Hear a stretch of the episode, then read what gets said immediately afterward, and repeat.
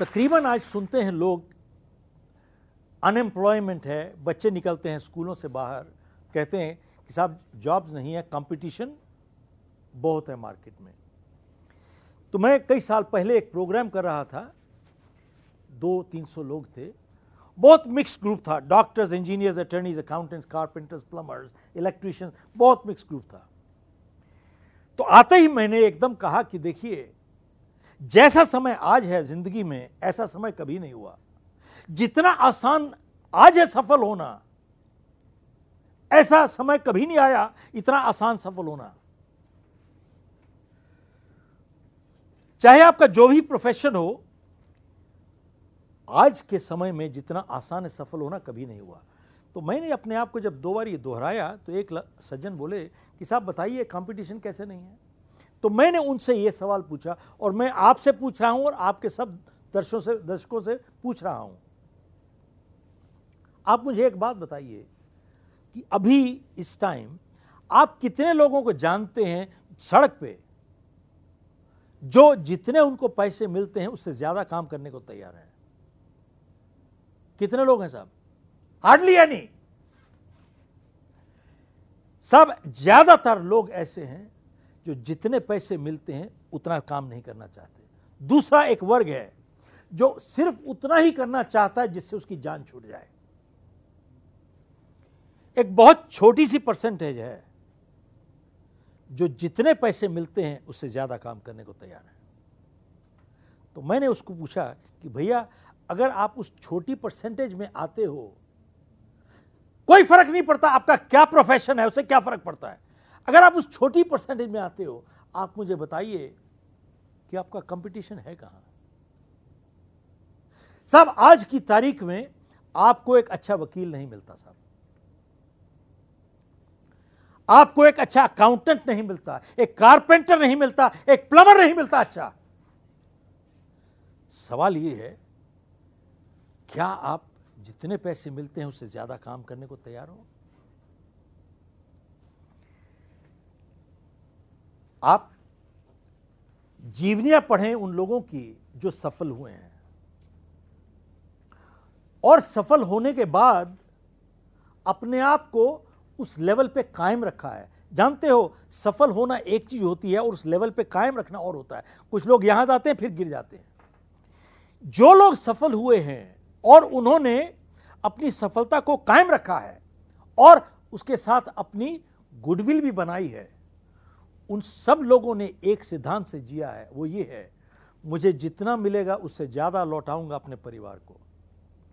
जितना मिला है उससे ज़्यादा लौटाऊँगा अपनी ऑर्गेनाइजेशन को। जितना मिला है उससे ज़्यादा लौटाऊँगा अपने कस्टमर को, और जितना मिला है उससे ज़्यादा लौटाऊँगा अपनी समाज को। आप मुझे एक बात बताइए ये एक माइंड सेट है, एक सोच है। अगर हम इस सोच से जीते, जिए हैं, हमारी पूरी ऑर्गेनाइजेशन अगर ये साथ सोचने लगे कि मुझे जितना मिला उससे ज़्यादा लौटाऊँगा, आप मुझे बताइए, आपका कंपटीशन है कहाँ?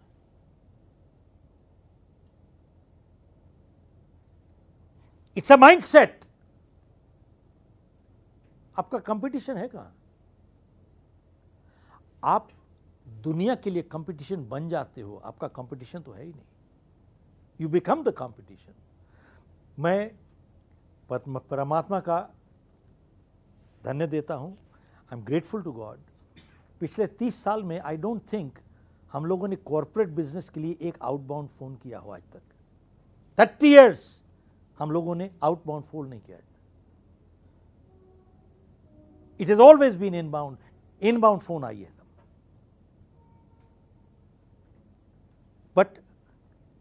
हमारे क्लाइंट्स हमारे को क्यों हायर करते हैं? क्या हम ज़्यादा क्वालिफाइड हैं लोगों से? एब्सोल्युटली नॉट मैं तो दसवीं फेल हूँ साहब। क्या हम सबसे काबिल लोग हैं? आंसर इज़ नो बहुत लोग हमारे से बहुत ज़्यादा क्वालिफाइड हैं, लेकिन हमारे को हमारे क्लाइंट सिर्फ़ एक ही वजह से हायर करते हैं। क्योंकि हमारी कमिटमेंट उनके लिए कभी हंड्रेड परसेंट नहीं होती it is always 200 percent. Tell me, where's the competition?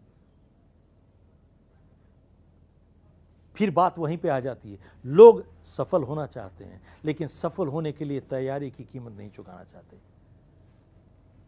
That's it और दूसरा आपने सवाल किया, देश का। अभी हम लोगों ने पहले बात की थी फीलिंग ऑफ़ बिलोंगिंग ओनरशिप बहुत बारी देखते हैं, लोग बहुत गर्व से कहते हैं। I am a party man am a party man am a party man am a party man मैं तो पार्टी का ही एक इंसान हूँ। साहब पार्टी की लॉयल्टी ज़रूरी है। डोंट गेट मी रॉन्ग ये बहुत ज़रूरी है। लेकिन, ये भी देखते हैं कि पार्टी में बहुत लोग गलत काम कर रहे हैं लीडरशिप गलत काम कर रही है। लेकिन फिर भी चिपके हुए हैं साहब उसी में। और गर्व से कहते हैं मैं पार्टी मैन दुख की बात यह है, देश में बहुत पार्टी मैन है, लेकिन कंट्रीमैन खत्म हो गए साहब। कंट्रीमैन ही नहीं दिखता है साहब। और हम लोगों को सोचना चाहिए कि हम लोग की जो लॉयल्टीज हैं, किसके साथ होनी चाहिए? कंट्री के साथ या पार्टी के साथ? और दूसरी चीज़ ये है, मान लीजिए, वो कहते हैं साहब, मैं तो लीडर को बहुत लॉयल हूँ लीडर को बहुत लॉयल हूँ। अरे आज आपकी लॉयल्टी लीडर के साथ होनी चाहिए कि आपके सिद्धांतों असूलों के साथ होनी चाहिए। आज मैं लीडर हूँ। आपका, आपकी लॉयल्टी मेरे पास है। कल को वही लीडर अगर चरस गांजा बेचना चाह लगता है, चरस गांजा बेचने लगता है, देश को बेचने लगता है, क्या आपकी लॉयल्टी उसको पास रहनी चाहिए क्या? हेलो लॉयल्टी तो आपकी सिद्धांतों के साथ होनी चाहिए। सो वी मस्ट अंडरस्टैंड कि हम लोग कर क्या रहे हैं। अगर आपका डिसीज़न मेकिंग प्रोसेस सही होगा